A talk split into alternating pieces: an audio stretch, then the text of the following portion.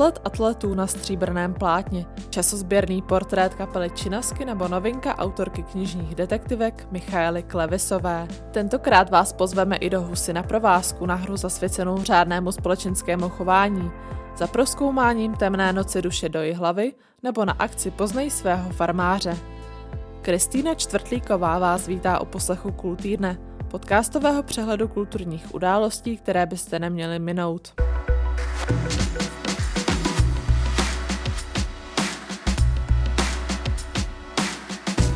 Byl čtyřnásobným zlatým olympionikem, 18krát se stal světovým rekordmanem a nakonec byl na sklonku svého života označen za nejlepšího atleta 20. století. His name is Emil Zatopek. Emil Zátopek. Řeč samozřejmě není o nikom jiném než o legendárním sportovci Emilu Zátopkovi, který se dvě dekády po své smrti dostal na filmové plátno. Píše se pohnutý rok 1968 a do Prahy přijíždí Zátopkův bezmezný fanoušek, australský specialista na dlouhé běhy Ron Clark. Během rozhovoru se Emil vrací do klíčových momentů svého dosavadního profesního i soukromého života. Narodili jsme se ve stejný rok a ve stejný den? To není možné. To bude zřejmě osud. Tak já poběžím. Snímek režiséra Davida Ondříčka s Václavem Neužilem mladším a Martou Isovou v ústředních rolích bude mít premiéru na Karlovarském festivalu. Poprvé jej diváci budou mít možnost zhlédnout v pátek 20. srpna v tamním městském divadle. 55. filmová přehlídka letos přivítá Itna Hawka, který vstoupil do povědomí jako student ve společnosti mrtvých básníků nebo rolí v dramatu Chlapectví. Ze zahraničních hostů nebudou chybět ani Oscarový Michael Caine, který převezme křišťálový globus za přínos světové kinematografii, nebo nepřehlédnutelný Johnny Depp, jehož dráhu připomene třeba loňský titul o slavném fotožurnalistovi Mina Mata.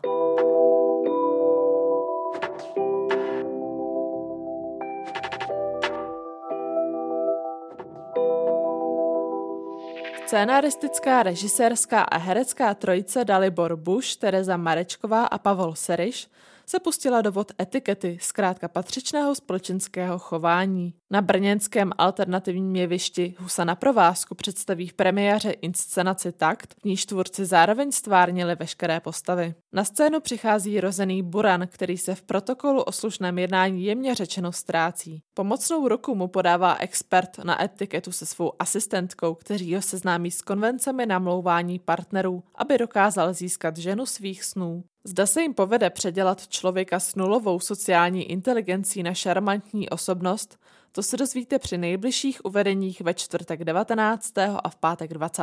srpna.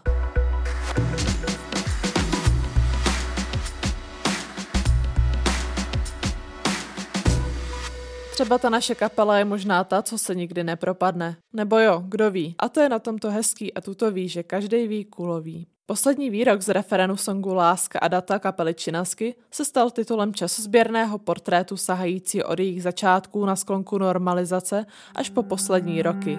Nikdy to nebylo o slávě, že bychom chtěli být slavní. Vždycky jsme chtěli jenom pobavit lidi, zažít nějaký dobrý mejdan, zbalit holky u toho, vypít nějaký pivo jakoukoliv slávou, popularitou a titulníma stránkama jsme pohrdali. Hodinu a půl dlouhý snímek v režii Pavla Bohoňka, složený převážně z archivních záběrů a rozhovorů, ukazuje z různých perspektiv historii skupiny, která se za své více než 30-leté působení prošla řadou úspěchů i příkoří.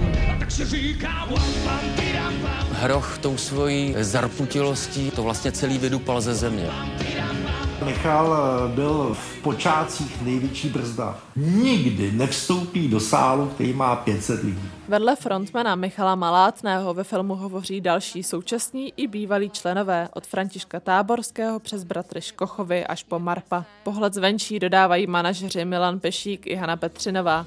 Muzikančtí kolegové David Koller či Petr Janda, nebo také hudební publicista Jaroslav Špulák. Pokračuje frontman Činasky Michal Malátný. My jsme takhle jeli hrát krajanům prostě do Austrálie, takže jsme si řekli, sakra, když už tam jedeme a náš producent bydlí na Novém Zélandu, tak bychom tam mohli i něco natočit.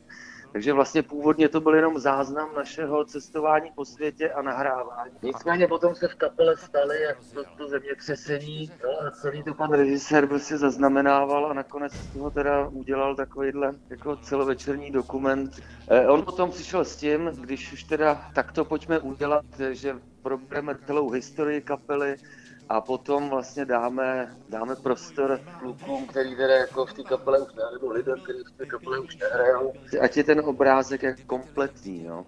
Samozřejmě nejsou tam některé věci jako úplně jako hezký, ale prostě tak to bylo, no. A mně přišlo, že když nebudeme upřímní, takže to vlastně nemá cenu, jo, e, vůbec jako dělat. Takže e, i když jsem si vyslech kluky, e, ať třeba Petra který, s kterým jsem nemluvil, nebo jsem ho neviděl 20 let, nebo kluky, s kterými jsem se viděl naposledy před třema rokama, tak i pro mě to mělo jako význam, protože eh, jsem si uvědomil, že člověk prostě dělá jako chyby nebo chová se jinak, než si myslí, že to prostě vypadá. Mělo to pro mě eh, jako smiřující význam, jo? že jsem vlastně ty eh, jako spoustu věcí pochopil, nebo mi to došlo takhle. Když to člověk jako vysloví, když to člověk takhle sformuluje, tak vlastně se mu trošku jako uleví. Prozrazuje, že už kapela pracuje na další desce. Jsme využili ten koronavirus, ten lockdown, že jsme teda každý jako psali a letos od ledna jsme se jednou týdně s klukama normálně scházeli a zkoušeli.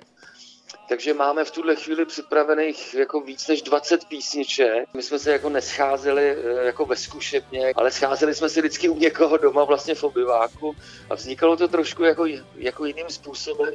A já se prostě nemůžu dočkat momentu, až dohrajeme tohle léto a dáli Bůh a ministr zdravotnictví, tak ho dohrajeme a potom se zavřeme do zkušebny, ty písničky doaranžujeme, doděláme a pojedeme někam natočit. Jo. Jestli to teďka na podzim jako doděláme, domyslíme, tak si myslím leden, únor půjdeme točit a mohlo by to výjít no, před prázdninama. Jak doufám, že třeba v květnu, v červnu, že by ta deska mohla výjít. Říká Michal Malátný. Dokument Každý ví kulový bude mít premiéru v úterý 17. srpna v letním kině Širák v Hradci Králové a následně zamíří do dalších devíti open air prostorů. Na konci září půjde do klasické kinodistribuce.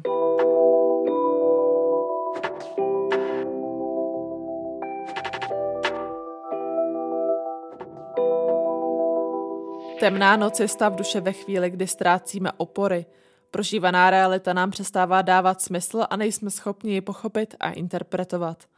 Koncept známý z díla amerického psychoterapeuta a spisovatele Tomase Mora, jenž krizi popisuje jako noční pouť mořem, si přivlastnila aktuální výstava v oblastní galerii Vysočiny v hlavě. Jedenáct zastoupených výtvarníků spojuje zvýšená citlivost vůči společenskému dění ať už v podobě znečišťování životního prostředí, uprchlické krize nebo pandemie COVID-19.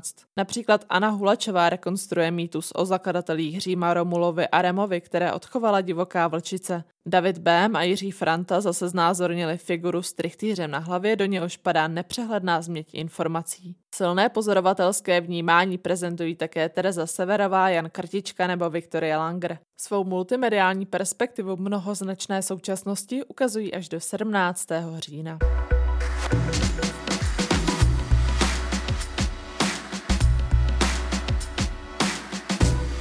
Odkud se v ní vlastně vzalo přesvědčení, že si zaslouží něco víc, než do čeho se narodila? Vždyť osud jí od jak živa dával všeho jen tak přiměřeně. Jako by nějaká vyšší síla dohlížela na to, aby Gerda neměla málo ani moc. Bylo jí asi 15, když jí na koupališti ve Volarech ukradli peněženku s tisícovkou. Ještě ten týžden si stejně vysokou výhru vyškrábala na stíracím losu. A když jednou, těsně předtím, než jí banka sebrala byt, Zvedla oči k nebi a poprosila, bože, jestli vážně si, nech mě v té sportce vyhrát. Opravdu ten večer vyhrála, jenže jen pitomou pětistovku. Od toho dne jim mockrát napadlo, že možná existuje dobrý důvod, proč má žít skromně. Třeba se z toho potřebuje nějak poučit. A nebo by jí dostatek zavedl špatným směrem? Přinesl by jí něco zlého? Slyšeli jste ukázku z románu Prokletý kraj Michaely Klevisové, známé autorky detektivek, která se tentokrát vrhla na psychologickou prózu s krimi zápletkou. Do popředí staví dvě ženy, které pocházejí z nehostinné pošumavské vesnice. Tam já jsem jezdila hodně často s mámou a s babičkou. My jsme měli takový dámský jízdy, vždycky víkendy společný a jezdívali jsme právě do okolí různě vlastně do, do, do těch jižních Čech a tady ten kraj jsem poznala na našich procházkách společných a kdy moje maminka byla taková hodně k lidem, takže se dávala do řeči se starou sedlíky a dozvídali jsme se o tom, jak tam ty lidé žijí díky tomu. Takže to mě inspirovalo už tenkrát jsem věděla, že bych z té oblasti chtěla jednou něco napsat. Do knihy prý včlenila tamní pohnutou historii. To byl úplně ten prvotní nápad, že jsem zjistila, že historie toho kraje je strašně zajímavá a že o ní vlastně málo kdo zatím psal v Beletry. Určitě existují odborné knihy historické, ale beletry moc nevím, že by, že by něco bylo. Možná se pletu, jo, ale já jsem prostě neznala. Tak jsem si říkala, že mě hrozně láká to zpracovat. Je to vlastně kraj, kde odcházeli, byly to sudety, takže tam v 38. museli odejít Češi. Pak eh, vlastně po válce zase museli odejít Němci, zůstala tam spousta právních domů a tam přicházeli eh, rumunští Slováci, což byla komunita Slováků, kteří žili už eh, dlouho v Rumunsku. A oni se potom lákali na to, že dostanou hospodářství lepší vlastně domy, než měli tam v Rumunsku, že se budou vracet do svého do svý vlasti. No ale bylo to pro ně, pro většinu z nich spíš zklamání, protože dostávali úplně schátralý tady ty baráky po těch Němcích a byla jim tady zima. Jako dozvídali jsme se zajímavé strašně věci, takhle když jsme tam povídali s těma místníma. No a na základě toho já jsem potom vymýšlela vlastně takový ty historie těch rodů, o kterých jsem psala. Říká Michaela Klevisová. Osudy Gerdy, která se na rodnou hroudu vrátila z finančních důvodů a Lindy, která se sem po desetiletích vrací na dovolenou, proto nedávno střežené tajemství kraje. Novinku vydá ve čtvrtek 19. srpna nakladatelství Moto.